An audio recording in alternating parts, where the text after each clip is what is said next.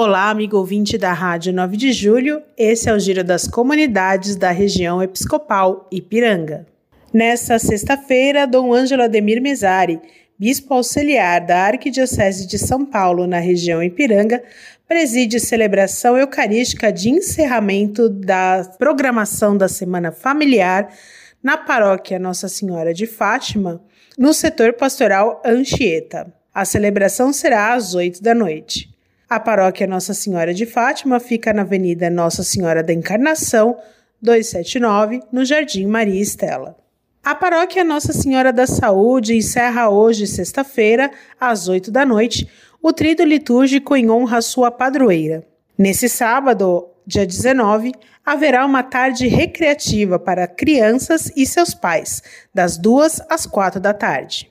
E no domingo, dia de Nossa Senhora da Saúde, as missas serão às sete e meia, às seis da tarde e às oito da noite. A missa solene às dez da manhã será presidida por Dom Ângelo Ademir Mesari e, na sequência, haverá procissão pelas ruas do bairro Vila Mariana.